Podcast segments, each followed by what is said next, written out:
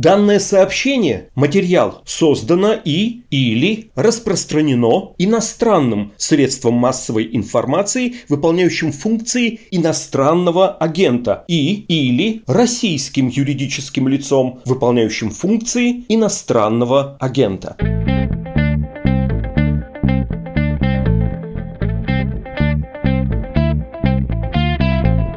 Здравствуйте, это подкаст «Что случилось?» о новостях, которые долго остаются важными. У микрофона Владислав Горин, с нами экономист Вадим Новиков. Здравствуйте, Вадим Витальевич.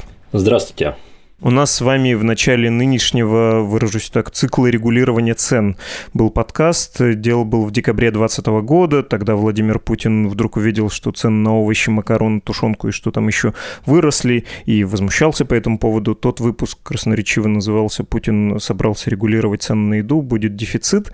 Ну, дешевые лекарства после такого регулирования исчезли. В общем, все, как вы тогда предсказывали, так и произошло. Я думаю, что можно подвести даже некоторые итоги этого цикла. Еще еще можно поговорить про актуальные поводы, и, может быть, даже в конце выпуска вдруг вы вспомните примеры, когда правительства мировые удачно регулировали цены на еду. Вдруг были такие случаи, про это можно было бы тоже поговорить. Как вам такой план? Хороший. Хорошо. Тогда давайте, может, с поводов начнем. Русский Forbes с ссылкой на свои источники рассказал, что 13 августа в Федеральной антимонопольной службе ФАС прошло совещание с представителями торговых сетей. На совещании обсуждали шаги по корректировке торговых наценок, в том числе подготовка соответствующего законопроекта. Это я уже читаю, по правде говоря, и вот точная цитата. В этот же день представитель ведомства, то есть ФАС, сообщил о внеплановых проверках в торговых сетях «Пятерочка», «Перекресток», «Карусель», «Лента» и «Магнит». ФАС указывали, что целью проверок является недопущение необоснованного повышения стоимости социально значимых продовольственных товаров, причиной которого может быть сговор. Это конец цитаты. Ну, то есть важный эпизод. Государству нужно ввести новую непопулярную, в общем, довольно жесткую меру, и тут же начинаются проверки. Дальше по Форбсу. На следующей неделе предстоит новое совещание ФАС, где от сетей будут ждать перечень товаров и методику корректировки их наценки. В конце июля президент Владимир Путин призвал ФАС, Минпромторг и глав регионов активнее мониторить ситуацию с ценами на продукты. Давайте про вот это ограничение наценок, про ответственность сетей поговорим, потому что много лет ритейлеры не дают покоя чиновникам. Можете напомнить историю вот этих многочисленных заморозок? Как мы пришли к разговору аж про законопроект о фиксации наценки?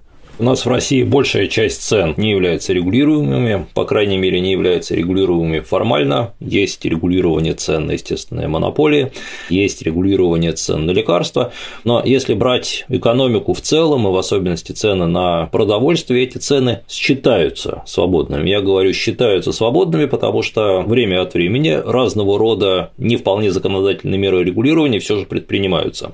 То есть мы тут можем вспомнить прошлогодние факты, такой якобы добровольного ограничения цен на ряд товаров, включая подсолнечное масло, сахар и регулярные рейды ФАС в отношении гречки и реже в отношении других товаров. В общем, цель таких рейдов неоднозначна. В одних случаях речь идет скорее о желании заработать, вот как в полиции, палку за возбужденное дело, получить в казну штрафы, тем самым отчитаться.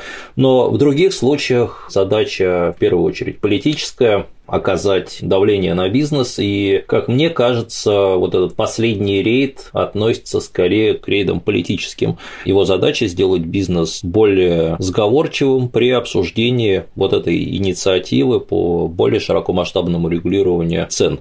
Угроза, надо сказать, может выглядеть достаточно убедительной, потому что на кону не только крупные штрафы, которые рассчитываются в процентах от оборота ритейлеров на рынках там, соответствующих товаров, где могут быть найдены нарушения, якобы найдены нарушения, но, в общем-то, речь может идти и об уголовном преследовании, что еще более существенно.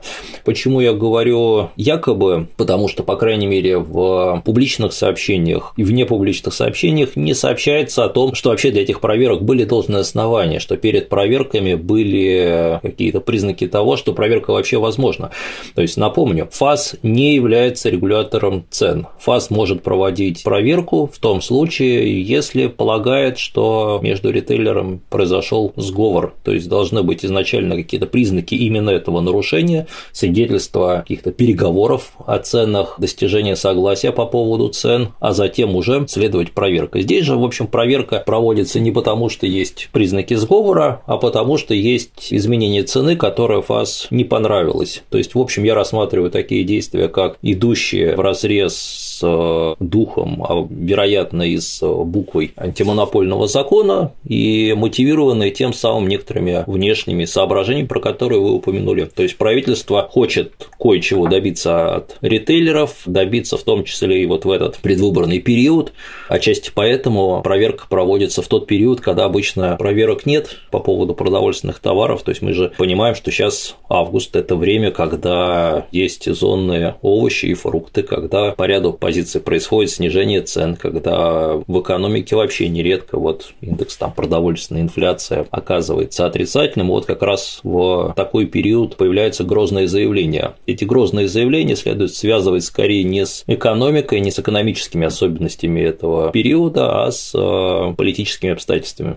Вот какой тревожный момент. Раз начали говорить про законопроект, полагаю, что эта идея просто так не исчезнет, и она, в общем, логично завершает предыдущие годы отношений государства с теми же ритейлерами, и нечто такое может появиться, а это, кажется, не очень хорошая вещь. Я попробую свою мысль развернуть, но сначала хочется вернуться на, может быть, полшага назад и сказать, что до этого, когда сетям предлагали в добровольно-принудительном порядке заморозить цены на определенные категории товаров, товаров, обычно там говорилось социально значимых, да, хотя это все довольно условная вещь, потому что люди сейчас в России в среднем на душу населения хлеба, например, едят меньше, чем блокадники в Ленинграде.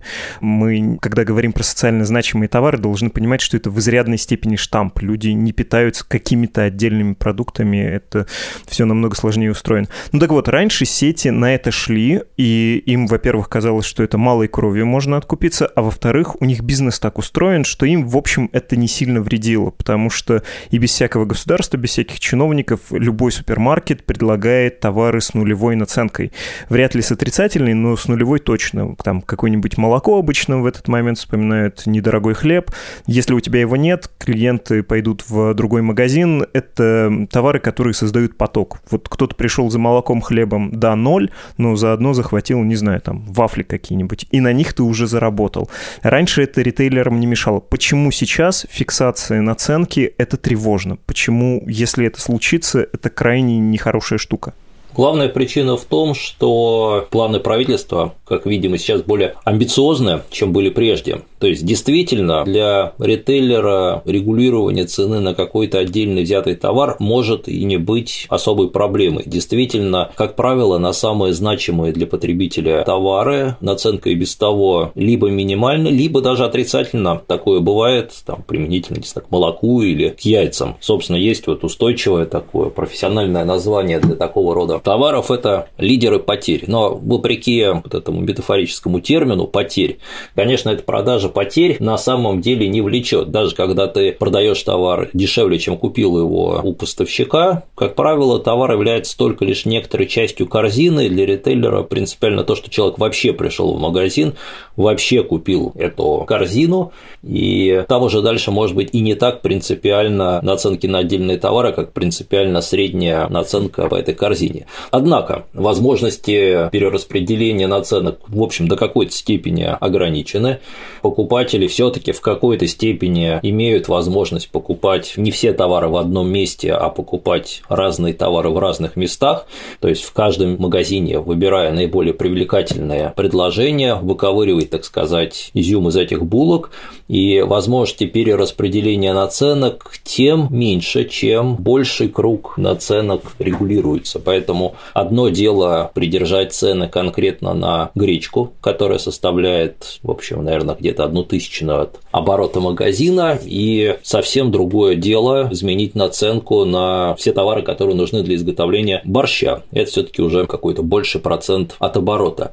И к тому же все держат в голове не только нынешние замыслы правительства, но все держат в голове и тенденцию. То есть, в общем, тут мы видим какую-то скользкую дорожку. Речь ведь не про то, что цены на 1, 2, 3 товара нужно отрегулировать, а в том, что легализуются разговоры о регулировании цен вообще, о регулировании наценок вообще, о регулировании этих цен вне связи с монопольным статусом компании, что раньше, в общем, все таки было То есть раньше предполагалось, что за исключением случаев монополизма цены устанавливаются рыночным образом. Теперь такой презумпции, такой догмы нет. Регулироваться может любая цена. Так что я бы сказал, что отчасти сейчас спор идет уже и за сам принцип. Другое дело, что спором в полной мере это назвать нельзя. Возможности сторон совершенно не равны и у правительства нет большой нужды в этом споре, строго говоря. То есть правительство не нуждается в чем-либо содействии для введения тех мер регулирования, которые оно считает нужным. То есть политических и любых других возможностей для этого хватает. Поэтому это, конечно, не спор, а такая попытка уговаривания. Не хочу никого пугать, но в конечном выражении, вот если докрутить процесс до конца, то получится что-то вроде... Ой, с чем же это сравнить? Вот если вы живете не в Москве, если бюджет вашего города не чрезвычайно большой и не утопает просто в бесконечном количестве денег, то вы знаете, что ваши депутаты городские очень долго тянут с повышением цен на транспорт. То есть у вас, скорее всего, весь транспорт или большая его часть частная, но эти частники должны выбивать повышение повышение проезда периодически, и наступает такой момент, когда они несут большие убытки, потому что слишком отстала цена уже от актуальных. И это все не очень здорово для развития городского транспорта, это не делает систему более стабильной. Вот такое какое-то сравнение, то есть если торговля будет примерно такой, с очень жесткими наценками, ничего хорошего не будет. Будут отдельные провалы, часто весьма фатальные, а сейчас это весьма гибко настроенная система, когда ритейлеры стараются выжить э, минимальную цену из производителей, потом транслировать ее покупателю, где-то уступают, зарабатывают на чем-то другом, и, в общем, этим и живут. Понятно, хорошо, не будем пока никого пугать, это, наверное, все-таки не самая ближайшая перспектива. Но при этом мы понимаем, что регулированием наценок ограничиться на самом деле невозможно. Регулировать в конечном счете придется сами цены, при том на разных уровнях, потому что если ты говоришь, что вот максимальная наценка ритейлера – это, ну, не условная там средние 20%, как сейчас, а 10%. Ну, на всякий случай, наценка это не означает прибыль. То есть наценка это то, из чего покрываются все издержки, помимо издержек на оплату товара. Вот мы ограничили наценку, но эта ситуация во многих случаях тогда делает более выгодным покупку товара по большей цене, на котором ты тогда можешь получить большую наценку, по крайней мере, выраженную в рублях, и такого рода дисбалансы, как только ты начинаешь регулировать наценки, в конечном счете ты приходишь к мысли, что вероятно, тебе нужно теперь уже регулировать не только наценку ритейлера, но и изначально закупочную цену, которую он получает от оптовика или производителя. Там и до госплана недалеко, в общем, не самое верное направление. Хорошо, но с другой стороны, если вы поговорите с производителями, особенно не крупными, они очень часто говорят, слушайте, ну, все дорожает, электричество дорожает, топливо дорожает, поставщики, если это сколько-то сложное производство, повышают цены, а мне сети не дают повысить цену на конечный товар, при этом сами на мне зарабатывают. Я чувствую, что я их субсидирую. Я прихожу в магазин, знаю свою отпускную цену, знаю, что возврат товара было мало, и мне просто больно на это смотреть. Это нечестно, говорят такие люди, и, возможно, многие из них были бы за более предсказуемые отношения, законодательно урегулированные с сетями. Не является ли все-таки вот при нашем с вами каком-то солидарном критическом настрое, может быть, какое-то регулирование необходимым? Ну, нужно понимать, что то, на что жалуются производители, в конечном счете идет на пользу потребителя, потому что торговая сеть делает в сущности то же самое, что делает обычный нормальный человек человек выбирает товар подешевле среди разных предложений, которые он видит, и то же самое делает торговая сеть. То есть, если производитель не получает ту цену, которую он хотел бы, это означает, что перед ритейлером находится выбор производителей. Это просто отражает как раз ситуацию конкуренции среди производителей, конкуренции, которая не позволяет получать повышенную прибыль, особенно тем, у кого издержки выше, чем у конкурентов. То есть, если мы вмешаемся в эти отношения, то мы тут же на прилавке получим более высокую цену. При этом сам по себе тезис о каких-то сверхзаработках ритейлеров, в общем-то, легко опровергнуть. Ну, то есть, простой человек, если смотреть не на рынке отдельных товаров, да, у нас нет доступа к данным там, по тому, по какой цене ритейлер покупает конкретный сорт колбасы. Вот. Но если смотреть на ситуацию в целом, у нас есть публичная отчетность ритейлеров, из этой публичной отчетности ритейлеров мы можем увидеть, что прибыль ритейлеров ритейлеров в процентах от оборота вовсе не высока, что если бы мы даже какими-то мерами государственного регулирования заставили бы ритейлеров полностью отказаться от любой прибыли, цены могли бы снизиться на 2-3%, и при этом надо понимать, что значит отказаться от любой прибыли. Означает сделать деятельность экономически бессмысленной и ну, просто нецелесообразной. Без прибыли, без какой-то отдачи на капитал ритейлеры работать не смогут. И даже вот при этой предпосылке больше, чем на 2-3% цены мы снизить быть не могли. При этом, с моей точки зрения, вот эта публичная отчетность, из которой можно увидеть, грубо говоря, такую среднюю наценку и среднюю прибыль ритейлера, это вещь очень показательная, потому что эту отчетность проверяют с разных точек зрения и налоговики, и акционеры этих компаний, и предполагать, что у ритейлера есть какая-то другая прибыль, которая проходит мимо кассы, это, в общем-то, скорее идти в область конспирологии. То есть есть люди, которые намного больше, чем средний человек, информированы заинтересованы, намного больше, чем средний человек заинтересованы. Вот все эти акционеры и налоговики просто получают зарплату за подобного рода проверки ничего не находят, вот, но действительно, тем не менее, кто-то, сидя на стуле, может сказать, что, ну, в общем, неважно, что вы там не находите, а я все равно нутром чувствую, что прибыль больше. С моей точки зрения, можно уверенно говорить, что прибыль ритейлеров очень маленькая, и ресурсы снижения цен в любом случае крайне-крайне малы. В общем, тут на этой овечке нечего стричь. Сидя на стуле, добавлю, что налоговики и акционеры не только российские, но и, например, нидерландские проверяют публичные компании и внимательно смотрят. Да, хорошо, это, в общем, такой развитый, интегрированный в мир рынок.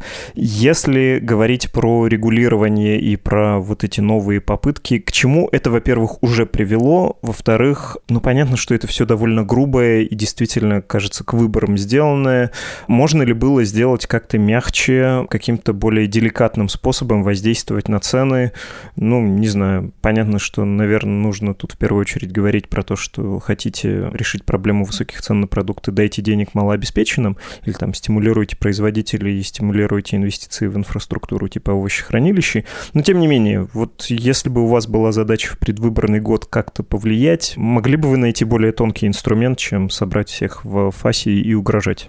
Более тонкий инструмент дать денег тем, кто нуждается. То есть это, в общем, намного проще, чем пытаться при помощи заниженных цен субсидировать абсолютно всех потребителей, включая и тех, кто, может быть, даже как бы не замечает цену товара на полке. В общем, как известно, есть люди, которые выискивают на полках магазина товар с более низкой ценой, есть те, кто попросту кладут товар в корзину и в лучшем случае помнят общую среднюю сумму, что ли, типичного счета из магазина. Хорошо, если говорить про более систематические какие-то меры, если есть не год, а чуть более продолжительное время, и вдруг появилась задача регулировать цены, вообще нужно ли, э, прозвучит кощунственно, регулировать цены на продукты? Или это все не корень проблемы? Не важна сумма на ценнике, важна покупательская способность твоих граждан? Ну, как-то покупательская способность и сумма на ценнике важна, но вопрос не в том, важны ли цены, а все таки это совершенно отдельная вещь, нужно ли эти цены регулировать. Я бы сказал однозначно, что цены регулировать не нужно, что это вредно, что это в конечном счете вредит не только бизнесу, но это вредит, собственно говоря, и самим покупателям. И здесь все таки нужно вспомнить не только историю, нужно вспомнить, каково положение потребителей в тех секторах, где цены уже регулируются или регулировались сфера естественных монополий, Здесь потребитель чувствует себя очень плохо, и цены довольно высокие, и чувствует незаинтересованность в себе. Более широко опыт Советского Союза. То есть, в общем-то говоря, в основе той экономики лежало регулирование цен, помимо прочего, помимо политического контроля, отсутствия каких-то политических свобод, лежало регулирование цен, лежало вот это преобладание государства в организации вообще всей хозяйственной деятельности, и мы знаем, что именно в такого рода экономике потребитель чувствовал себя особенно несчастным. В сущности, советский человек при столкновении с иностранцем оказывался папуасом, который легко завидовал блестяшкам, которые есть у немногочисленных приезжих. Эти блестяшки вроде, не знаю, банки с Кока-Колой школой были теми вещами, которые советскому человеку были недоступны и в денежном смысле очень уж маленькими в итоге при такой экономике оказывали зарплаты, и в смысле физической доступности, потому что не предлагались, не продавались. В общем, я думаю, что тот несчастный потребительский опыт был одной из важнейших причин краха Советского Союза. Да, вспоминается книжка Юрчика «Это было навсегда, пока не кончилось», и эпизод про то, что в советском доме в комнате молодого человека или подростка выставленные в ряд пустые пачки от сигарет или от э, банок с Кока-Колой. Это был элемент интерьера, повышающий престиж этого интерьера, потому что действительно это был такой артефакт какой-то другой жизни, более заманчивый. Ну, как жевательные резинки. Жевательная резинка стоила во много раз дороже, чем мороженое, предмет в сущности престижного потребления. Ой, прозвучит ужасно. Я вот подумал, надо спросить моего сына, представляет ли он себе такое, что один одноклассник живет за жвачку и делится с другим уже вот прямо изо рта в рот жеванный. В мое поколение еще такое помнит. Да, а, не хотелось бы повторять. Частный эпизод про регулирование цен, то, что происходит прямо сейчас. Россия пытается в рамках тоже защиты собственного потребителя демпфировать или нет, это не совсем верное слово, защититься, закрыться от мирового рынка зерновых. Там цены выросли из-за климата, из-за специфики урожая. В России, и там в том числе президент про это говорит, да, ну у нас же свое, у нас же не должны расти цены, и предпринимаются регуляторные меры. Эти попытки, они тоже обречены или нет? Так можно делать. Можно часть произведенной продукции у себя оставлять и обеспечивать некоторый избыток локальный на фоне мирового дефицита. Вообще закрытие российского рынка, но так не закрытие, это слишком сильное слово такое, отгораживание российского рынка от мирового, существенная часть проблемы российских потребителей, это оказывает очень значимое влияние на цены, с которыми мы сталкиваемся. Я помню про ситуацию, о которой вы сказали, но хотел бы вернуться немножко назад, в частности, 2014 год, когда появились так называемые антисанкции. В рамках этих антисанкций правительство начало запрещать ввоз ввоз на территорию России товаров из ряда зарубежных стран. И вот этот момент 2014 год стал началом такого нового протекционистского тренда в российской политике. И если сначала вот эти ограничения рассматривались как факт, в общем, печальный для российского потребителя, печальный для российской экономики, собственно говоря, руководство правительства на тот момент Медведев это признавал, что это невыгодное для нас, но все-таки вынужденная ответная мера. Мы надеемся, что все это прекратится. Постепенно отгораживание стало частью идеологического тренда под названием импортозамещения. То есть все вот эти меры по отгораживанию, а говоря по-другому, по устранению иностранных конкурентов с российских полок, ограничили предложение на рынке и в конечном счете, ограничив конкуренцию, ограничив предложение, привели к росту цен. То есть мы все, потребители, существенно переплачиваем из-за решений, которые были приняты тогда и которые были приняты с тех пор. Препятствия для вывоза товаров, на первый взгляд, имеют другой характер другие последствия, чем ограничение на ввоз товаров. И в краткосрочной перспективе такие ограничения действительно могут потребителю и помочь. То есть вот у производителей есть хороший урожай, мы вдруг ловим этих производителей и говорим, вот сюрприз, продавать ваш товар вы можете теперь только лишь на российском рынке производителю некуда деваться, производитель с грустью продает товар только на российском рынке, и вот вся эта товарная масса, которая сосредоточена на сузившемся пространстве, да, действительно это может привести к тому, что цены от этого снизятся или, по крайней мере, будут ниже, чем были бы в противном случае. Проблема в том, что такие сюрпризы ты не можешь делать постоянно. То есть ты один раз смог этого сельхозпроизводителя подловить, но в тот момент, когда он поймет, что это такая регулярная или, по крайней мере, весьма ожидаемая мера, он будет выращивать свой урожай уже изначально, нацеливаясь только лишь на российский рынок, не предполагая засевать те какие-то площади, которые засевались бы для продажи на экспорт. И в конечном счете последствием этой меры будет не выигрыш производителя, а сокращение производства соответствующей сфере, ну а далее, собственно говоря, сокращение занятости в этой сфере. То есть одно дело разово взять, подловить, что-то отнять, но в качестве систематической меры экономической политики такое помочь не может, а вред окажется в данном случае очень большой. Так что долгосрочное решение потребительских проблем здесь, я бы сказал, что лежит в том числе и в расширении конкуренции со стороны иностранных производителей или как минимум в отмене антисанкций. Понятно. Ограничение сейчас, которое может помочь локально отразиться еще на повышении цен в будущем. Самый короткий пересказ того, что вы сказали. Хорошо, нужно завершать, и не могу вас не спросить. Вам, конечно, знаком термин «борщевой набор», и его часто употребляют, особенно в государственных СМИ, на телевидении. Про него говорят чиновники Минпромторга, даже глава ЦБ внезапно про него что-то сказала. Он дешевеет. И борщевой набор, если вы вдруг не в курсе, это я уже слушателям говорю, это совокупная цена моркови, свеклы, лука, картофеля, капусты, такой вегетарианский борщ. О чем-то снижение борщевого набора к концу лета вам говорит, кроме того, что урожай все-таки пришел и не мог не прийти? Ну, интерпретировать это можно по-разному. То есть ясно, что потребовался бы, значит, наверное, какой-то очень тонкий анализ, чтобы определить, оказало ли правительство на это какое-то влияние, помимо влияния сезонных факторов. Или, может быть, действительно мы имеем дело тут с простой ситуацией, что король повелевает солнцу утром зайти, и оно восходит. Напоследок, обещанное, были ли в истории случаи, когда правительство бралось за регуляцию цен, и это удавалось, и это имело какие-то хорошие последствия? Я недавно у Андрея Сизова из агентства Суфэкон, он занимается аналитикой как раз зернового рынка, прочитал, что в 2011 году Греция отменила еще послевоенные ограничения на цены на овощи, и цены снизились, потому что установленная планка была верхней для производителей. Они знали, что можно вот за минимальную цену продавать и дешевле не продавать продавали, а оказывается рынок развился, и там вот какая-то конкуренция была, все было в порядке, и поэтому, отменив минимальную планку, оказалось, что еще дешевле стало все продаваться. Но трудно назвать это успехом в регулировании цен. Скорее, это обратный пример. Были ли удачные примеры? Я бы сказал, что наиболее удачные примеры регулирования цен – это тогда, когда оно ничему не вредит и не оказывает реального влияния на цену. Максимальные наценки нередко устанавливаются более высокие, чем существуют на рынке, и в этих случаях потребитель э, не сталкивается с э, отрицательными последствиями регулирования, то есть наличием дефицита, черного рынка и тому подобным. То есть хорошее регулирование – это не работающее регулирование. О регулировании цен на продукты и о том, куда это может завести, мы говорили с экономистом Вадимом Новиковым. Спасибо, до свидания. До свидания.